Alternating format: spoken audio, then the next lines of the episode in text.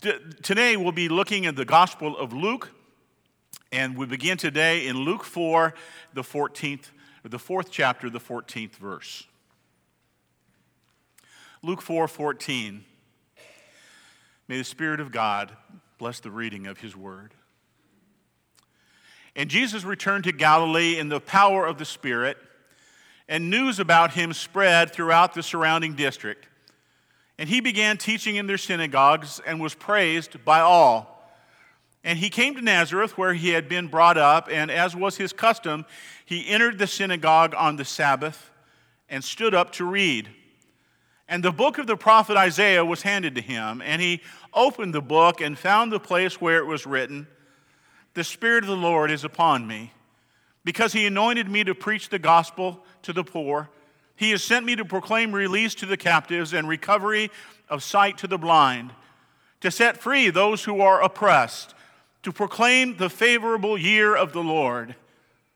And he closed the book, gave it back to the attendant, and sat down. And the eyes of all in the synagogue were fixed on him. And he began to say to them, Today, this scripture has been fulfilled in your hearing. Would you pray with me?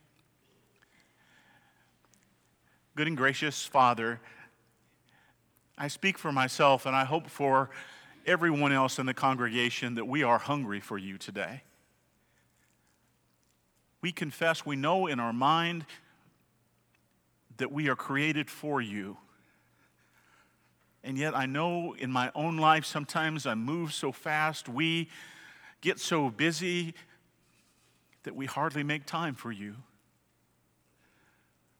Forgive us of our sins, of any ways that we have fallen short. I pray, Father, that your Spirit would move powerfully in the hearts of your people today. That the burdens that we have would be pushed aside. And may our hearts focus on what your Spirit speaks to each one of us today. We love you, Lord. We've come because we hunger, we love, we need you. Be with us in this hour. In Jesus' name, in Jesus' name, amen. On Sunday nights after church, on the way home from church, I always turn the radio on to NPR to listen to something called the Moth Radio Hour. I don't know if anyone else has ever heard of that. It's one of my favorite things. I always look forward to it. The Moth Radio Hour, just the Moth, they, they call it. They, it's an opportunity for master storytellers to get together. And they share just a little bit of their life. And some of the stories that they share are absolutely heartbreaking, and some of them are absolutely hilarious. Well, last Sunday night, as I was driving home, uh, a woman named Jen Lee began her story. And she began with these words She said, I was raised in a home where we had two religions. First, my family was conservative evangelical Christians. But second, my family put great faith and hope in Mary Kay Cosmetics. You know, that's just good stuff. I, that captured my attention right there. Jen went on to talk about how, uh, as part of a Mary Kay job, that she was called to host a party or have a friend host a party. And then, of course, she would sell the cosmetics there. And, um, and at the party, it was not only to sell the cosmetics, but she was supposed to identify two more women that would host two more parties. And so her calendar was always full. That was the plan. It's a good plan. So, so she said that she was never able to do that. And so what she decided to do was she was just going to walk around Walmart stalking women. And, and so she would just uh, walk the aisles. She said she would walk the aisles of Walmart for two to three hours every day. And then she'd kind of find somebody that was kind of alone in an aisle. I don't know who she picked, whether she looked at somebody and said, Well, that woman, she uses cosmetics. She'd be a good one. Or look that woman, man, that woman needs some cosmetics.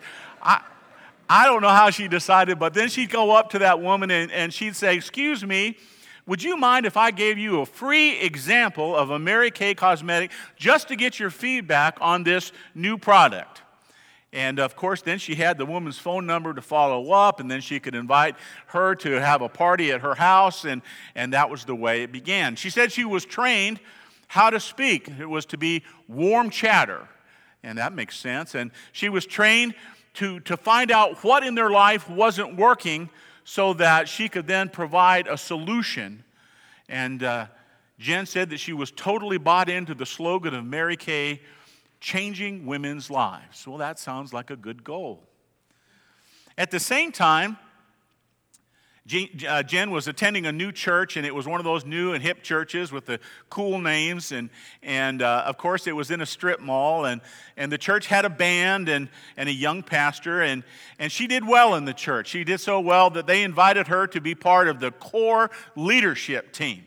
She said she was so excited to go into this core leadership team because she just felt like that was going to be a really spiritual encounter that was really going to be focused on God. And then she was kind of uh, confused because the pastor, instead of talking about things like, you know, uh, I don't know, faith, he started to talk about advertising and branding and marketing. And the pastor insisted that they come up with a new mission statement that had five points, and each one of the five points had to start with the same letter. It was one for each finger, and, and everyone had to start with the same letter so that it could be remembered. And that's smart. That's smart. Instead of free samples, they offered free events. That kind of sounds familiar. They, they were trained to listen for what was, wasn't working in people's lives so that they could offer a solution. Jen said she kind of came to a crisis though one day when she was out at Walmart and she was stalking women, you know, and looking for those uh, looking for those people. And and uh, she said uh, she began a conversation. But right in the middle of the conversation, she got a little confused. She got a little rattled.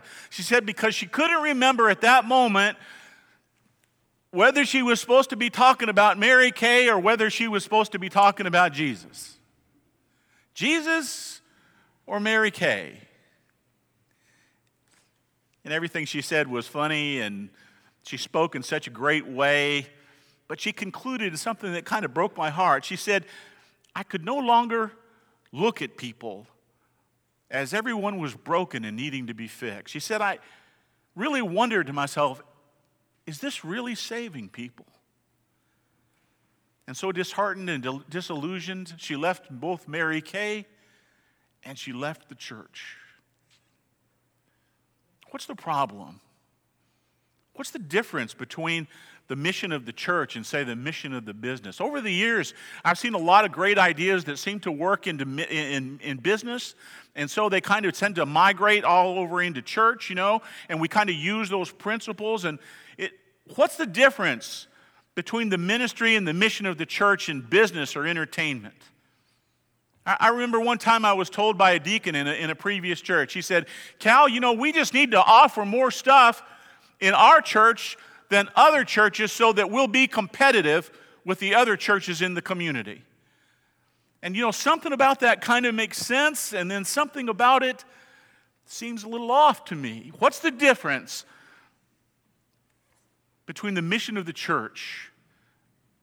Uh, our scripture passage has much to say. Listen, I think it's wonderful sometimes to go back to the very beginning, to go back to the very heart. And this passage that we have today says very much about the heart of the mission of the church. Let me give you just a little background about this passage so that we can all understand it. The, the passage follows the baptism of Jesus. And if you remember, after the baptism, Jesus is immediately led into the wilderness. He stays there for 40 days. And during that time, he's tempted by the devil three times. In other words, what we're reading in this passage today is the very beginning of the ministry of Jesus. And the custom of that day was the rabbi or a teacher could come into a synagogue and stand and read the scripture that had been selected for that day. And after reading, the, the rabbi would then preach. He would expound on that passage as a preacher might today. Instead of being behind the pulpit, though, the only difference really is that he would go to a chair and there he would sit and he would teach. This passage that comes from Isaiah 61 was written, listen, is written 700 years about before the birth of Jesus, but it is about the birth of Jesus. Because this is a passage about the expectation of a Messiah. And we know that Messiah is the Hebrew word for Savior. In Greek, it's the word Christ. When I was a little boy, I don't mean to be flippant. This is honestly just, I guess I just wasn't the sharpest knife in the drawer. I thought Jesus was his first name and Christ was his last name, but not so. Christ or Messiah is the title. It means Savior. It's the one who will come and save his people. And every Jew in the synagogue would have been familiar with this passage. But listen, listen, not only would they have been familiar with it, they would have hungered for the fulfillment of this passage. They were under continual oppression of the Romans, the most brutal people that had ever ruled an empire. And it had been 400 years since they had a fresh word from God. From the time of Malachi to the birth of Jesus, they had not had a fresh word. So they were occupied and they hungered for the fulfillment of the Messiah to come. And so Jesus begins to read in Luke 4 and 18 The Spirit of the Lord is upon me. Now, we don't think that's a big deal because we, we know the Spirit. But remember again, 400 years since a fresh word. And the Spirit of the Lord at this point, before Pentecost, it was very selective. He is very selective. He, he would come on one person or a small group of prophets. The Spirit of the Lord is upon me. And we remember at the baptism of Jesus that was just previous to this, the, the dove representing the Spirit of God descended, representing the Spirit of God on him. Jesus continues, because he anointed me to preach the gospel to the poor. God would choose this Messiah, the anointed one, to be chosen, the one represented in this passage, to address the brokenness or the poorness of the people. He has sent me to proclaim release to the captives. Freedom from the Romans certainly must have been on their mind. This Messiah, but this Messiah came to do more. He came to give freedom, but yes, freedom over sin and freedom over death. And recovery of sight to the blind, to set free those who are oppressed, to proclaim the favorable year of the Lord. We probably don't talk much about that in the contemporary church, but that's the year of Jubilee. 50 years, once every 50 years, everything was kind of to be reset. And the idea is that once every 50 years, all debts would be canceled. What a great day that would be all debts would be canceled, and, and all slaves would be released, and the Messiah would fulfill that. And so Jesus reads this incredible, beloved, and longed for passage, and he takes a seat. And as he takes his seat, the scriptures say that every eye is upon him. They're totally focused on what he's going to say. They're completely focused on it. It's like they're intent, they're just anticipating greatly what he's going to say. And all he says, the shortest sermon that Jesus will ever preach, nine words is all he says. Today, the scripture has been fulfilled in your hearing. In nine words, Jesus is saying, I am the subject of this Isaiah passage. I am the one who will do these things. Now is the time of fulfillment. I am the Messiah. He may have well just shouted out, I am the I am. What an incredible moment. Now, we could go forward and look on to the reaction. I'll just summarize it this way they lost their minds you know, ripping their clothes, chasing Jesus out of the synagogue at what he would say. But that's not where I want to go today. What I want you to see today is this is the very moment that Jesus describes his mission, his mission statement, his very purpose. And what I want you to hear, listen, listen, what I want you to hear today and take within you, here's my one thesis for the day. What was Jesus' mission? is now the mission of the church. What was Jesus' mission is both the honor and the glory and the wonderful, incredible opportunity for the church today. And when I say the church, I mean this church. What was the mission of Jesus is now the mission of Jonesboro Heights Baptist Church at every baptism that we do, I always take the opportunity to read John 8:12 to say these words. Then Jesus spoke to them saying, "I am the light of the world." Jesus said, "I am the light of the world." While he walked with us, he was the light that pierced the darkness of the world. But then in Matthew 5:14 he says, "You are the light of the world." A city set on a hill cannot be hidden. I want to say it again. The mission that was proclaimed in Isaiah, fulfilled as he walked this planet on his earthly ministry, is now the mission of the church. Consider the words of Isaiah, this very passage that we read today. The Spirit of the Lord is on me. Listen, listen, the most interesting topic is the one that involves you, right? That's the one we'll listen to. And so, as I look at these words today, as we read these words today, see yourself in these words, this great, incredible gift, responsibility that we have. He said in uh, reading Isaiah, The Spirit of the Lord is upon me, a rare and unique gift. But the Apostle Paul says in 1 Corinthians 3:16, Do you not know that you are a temple of God and that the Spirit of God dwells in you? Jesus said of himself, God has anointed me to preach the gospel to the poor. But John says, But you have an anointing. Jesus said he was anointed. John says, Now you are anointed from the Holy One, and you all know. Jesus said he was the fulfillment of Isaiah. He has sent me to proclaim release to the captives. But he also says, To you, go therefore and make disciples of all nations baptizing them in the name of the Father, the Son, and the Holy Spirit.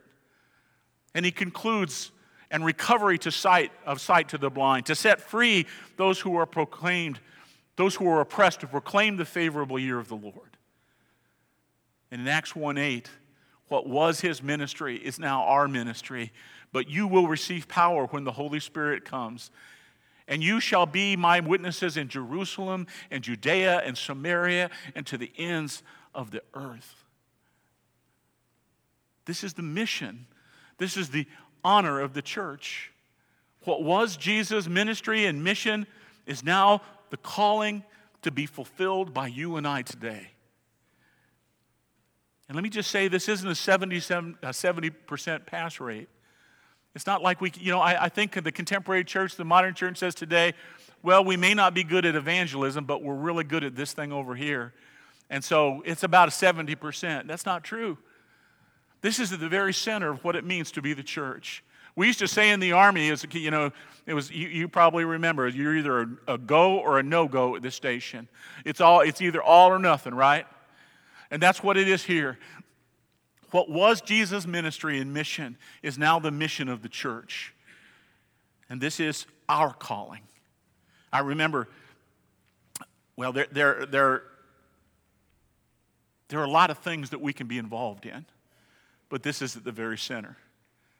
There are a lot of uh, opportunities for us to do good things, but this is at the very center. Even when we go and do good things, brothers and sisters, I remember, you know, I went down to, uh, to, to, do hurricane relief with some of you not too long ago. And, and uh, what an incredible event that was. And I, and I know you, you went back and, and had a wonderful event. But you know what? We're not in the tree cutting business. We're in the sharing Jesus business. We're in the gospel presentation business. We're in the, the saving people present. You know, that's our calling. The, the only reason we go to cut down trees is not certainly never so that we would just feel good about ourselves. The reason that we go is because it gives us access to someone's life. We understand we want to improve the quality of life. I, I remember we went down to, there was one lady that couldn't even get into her house through the backyard, so we had to, you know, cut that bad boy open just to get in. Wonderful, that's good. But what we're doing all the time is looking for opportunities to share the good news of Jesus Christ. Jesus went and did good deeds. He went to heal the blind. Why did he do that? Certainly because he loved and he cared about them. But once he had their attention, then he could say, I want you to see the greatest need that you have. He fed the hungry. Why? So that he could have access to their lives, so they would listen, so he could tell them about filling the greatest hunger of their life. Jesus came overcome death and sin So we're not in the good business, you know, good deal business. We go to proclaim the good news of Jesus Christ. If you've been around this church for a while, y'all remember Edna Thomas. And I, when I first got here, Edna Thomas scared the heck out of me. she scared the heck out of me even before I met her because there was about seven people in the church and they would come up and they'd say, Oh, Edna's going to come visit you. I was like, Why? What? No, you'll find out. I was like, Man. So one day Edna came to church and they said, uh, You know, Marva Lee came back. Edna's here oh, you know, like bracing myself. You know, I didn't know Edna. I didn't know. And so Edna came in and, and she kind of had this firm look on her face and, and she said, she said, Pastor Cal, I just want to, you remember, she said, Pastor Cal, I just want to tell you this. If we're not doing ministry in the name of Jesus and for his sake and for the gospel, we're not doing ministry at all. And then she looked at me. So I see how I might respond. And I got real quiet. I thought about it for a minute and I said, Edna, you're absolutely right. If we're not doing it in the name of Jesus, then we're not doing ministry at all. You see? Because at the very center of everything we are, it's got to be this. Brothers and sisters, with everything I am, I believe this. Number one, we should be in the worshiping God calling. This is our calling. And so it's wonderful when the choir leads us. Man, I want to hear it. I want to be part of that. It sets my heart free to worship every, every week. But right behind it is this we come here to worship to gain strength so we can go into the world, so we can share the gospel of Jesus Christ. And the world is dying. And the truth is, the church is too. 85% of all of the churches in the country are either plateaued or declined. Why? Because we're not going. We're not going. And we could do something about that.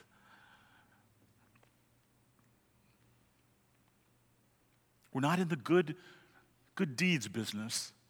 I had a, a youth pastor, one of, never had a better one and uh, he, he gathered a bunch of guys together, and uh, they loved to play basketball. And we had a gym in my last church. It's like every Thursday afternoon, they'd be up there, they'd be up there. Man, they were running and sweating and having a great time. He had about 35 to 50 young guys up there. And uh, I said, uh, I said, I said, man, that's great. when are you going to talk to him about Jesus? And uh, he, was, he was good. I'm not criticizing him, but uh, except he, he did say, well, we're just building friendships right now. We're just, we're just building relationships right now, right? I get it. I get it. I get it. And so a couple months later, they're out there sweating and running, having a great old time. I said, When are you going to share the gospel with them? He said, Well, I don't want to feel like we're just using them. And we're still just building friendships and relationships. You know what? That's kind of the, the problem with the contemporary church. We just want to build friendships, we want to build relationships, but at some point, you got to pull the trigger. You got to say the name of Jesus Christ. You got to bring him into the conversation. We're not using anybody. We're not trying to trick anybody of anything. Jesus is the one that saves. There is no other name under heaven or earth that saves. There is no other name except his that has power Say his name. Hey, hey, let's just do it together one time, just on three. One, two, three, Jesus. One, two, three. Jesus. Not that. Oh, beautiful. At some point, you just got to say the name of Jesus. You want to build that relationship. You want to look for things that you have in common. But man, we got to, at some point, we just got to say, Jesus is the one that changed my life, and he can do the same thing for you too. We just kind of got the attitude in the, in the church today that if I just, have you ever heard, oh, excuse me, excuse me, I just got frustrated there. Have you ever heard this expression where someone says, well, the most powerful sermon I'll ever preach won't be with words, it's just the way that I live my life. All right, that kind of sounds good, but at some time you got to say the name of Jesus. Just living your life and hoping it rubs off on somebody or that they kind of figure it out why is it that we just won't say his name? Why is it when we have such a victory, such a privilege? What was the mission of Jesus while he walked this earth is now the privilege and the honor and the mission of you and I today. At the very center of the church, what's the difference between the mission of business and the mission of the church? Number one is this it's always going to be about Jesus. And our, our friend up there I introduced to you, Jen, she got confused about it. But I'll tell you the second difference, and that's this Mary Kay, as good as it is, is always going to want something from you. And the church doesn't want anything from you. The church only wants what's absolutely best for you. Mary Kay's slogan, all about changing women's lives. Listen, Mary Kay may change women's lives, but Jesus Christ will change people's eternity. We don't want anything from anybody, but fearlessly, we want to proclaim Jesus Christ because we want everything for them. How important is this mission? How important? Just say amen if you agree with me. What was Jesus' mission is now the mission and the, and the calling of the church. Say amen if you agree with me. How important is that mission? When 50% of all of the people in Sanford, North Carolina that you run into, I think the statistic may be a little bit higher at Walmart, 50%. 50% don't know Jesus Christ and are headed toward an eternity in hell. How important is it to them?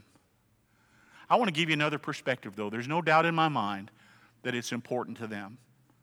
Eternity hangs in the balance, and you have the good news. You have the key that will unlock the door.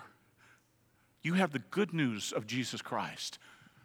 But I want to give you a different perspective. How important is it to you? Your mission to go not, not wait around and hope that someone asks you, but to go and share the gospel. I'm going to read to you a passage, the most famous scripture in the New Testament. You know this. There's a test at the end of it, so pay attention. John 3:16 For God so loved the world that he gave his only begotten son that whoever believes in him shall not perish but have eternal life. Here's the test question. You ready? I'm going to ask you to say it in just a second. What motivated Jesus to empty himself of the glory of heaven and to come? Look at John 3:16. What motivated him? Four-letter word begins with L. Ah, there you go. On three, we want to say it together. One, two, three. Love. Y'all got y'all got smiley face and gold stars. What motivated Jesus was his love for his Father and his love for you. If he did not love in that way, he would not have gave up the glory of heaven and he would not have come. What was Jesus' mission is now our mission. So, what motivates us to go? On three. One, two, three. Love.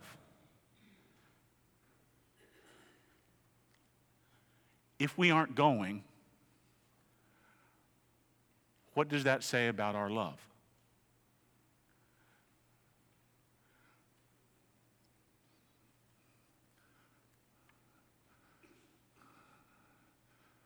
No going, no love. Now, someone's going to say, well, wait a minute, I love Jesus. I feel it in my heart. I love to sing about Jesus, and certainly singing is a gift from God. I, I, I could listen to stories about Jesus all day long. I love Jesus. Jesus responds in John 14 He who has my commandments and keeps them is the one who loves me. And he commanded us to go. It's like the story of Jesus and Peter. You remember the, the great failure of Peter. You remember the time that he denied Jesus. He stood in the shadows. He denied his Savior after saying that he would not. And the third time, he looked up into the very eyes of Jesus. The scripture says that he went outside and wept bitterly. But Jesus loved. And so he met with Peter on the shore of the Galilee. He cooked them breakfast. And he took Peter aside and he asked him the three questions. Do you remember the three questions? Jesus said to Simon Peter, Simon, son of John, do you love me more than these? And Peter said to him, Yes, Lord, you know that I love you. And Jesus said, Good, then sing songs about me. Do you love me, Peter? Yes, Lord. Good, Jesus replied. Gather weekly to tell each other about me. Do you love me, Peter? Yes, Lord. Then wait right here and hope that someone will come by and ask you about me. Carol shaking her head over there. Is that what he said? Of course not. Jesus said, Go.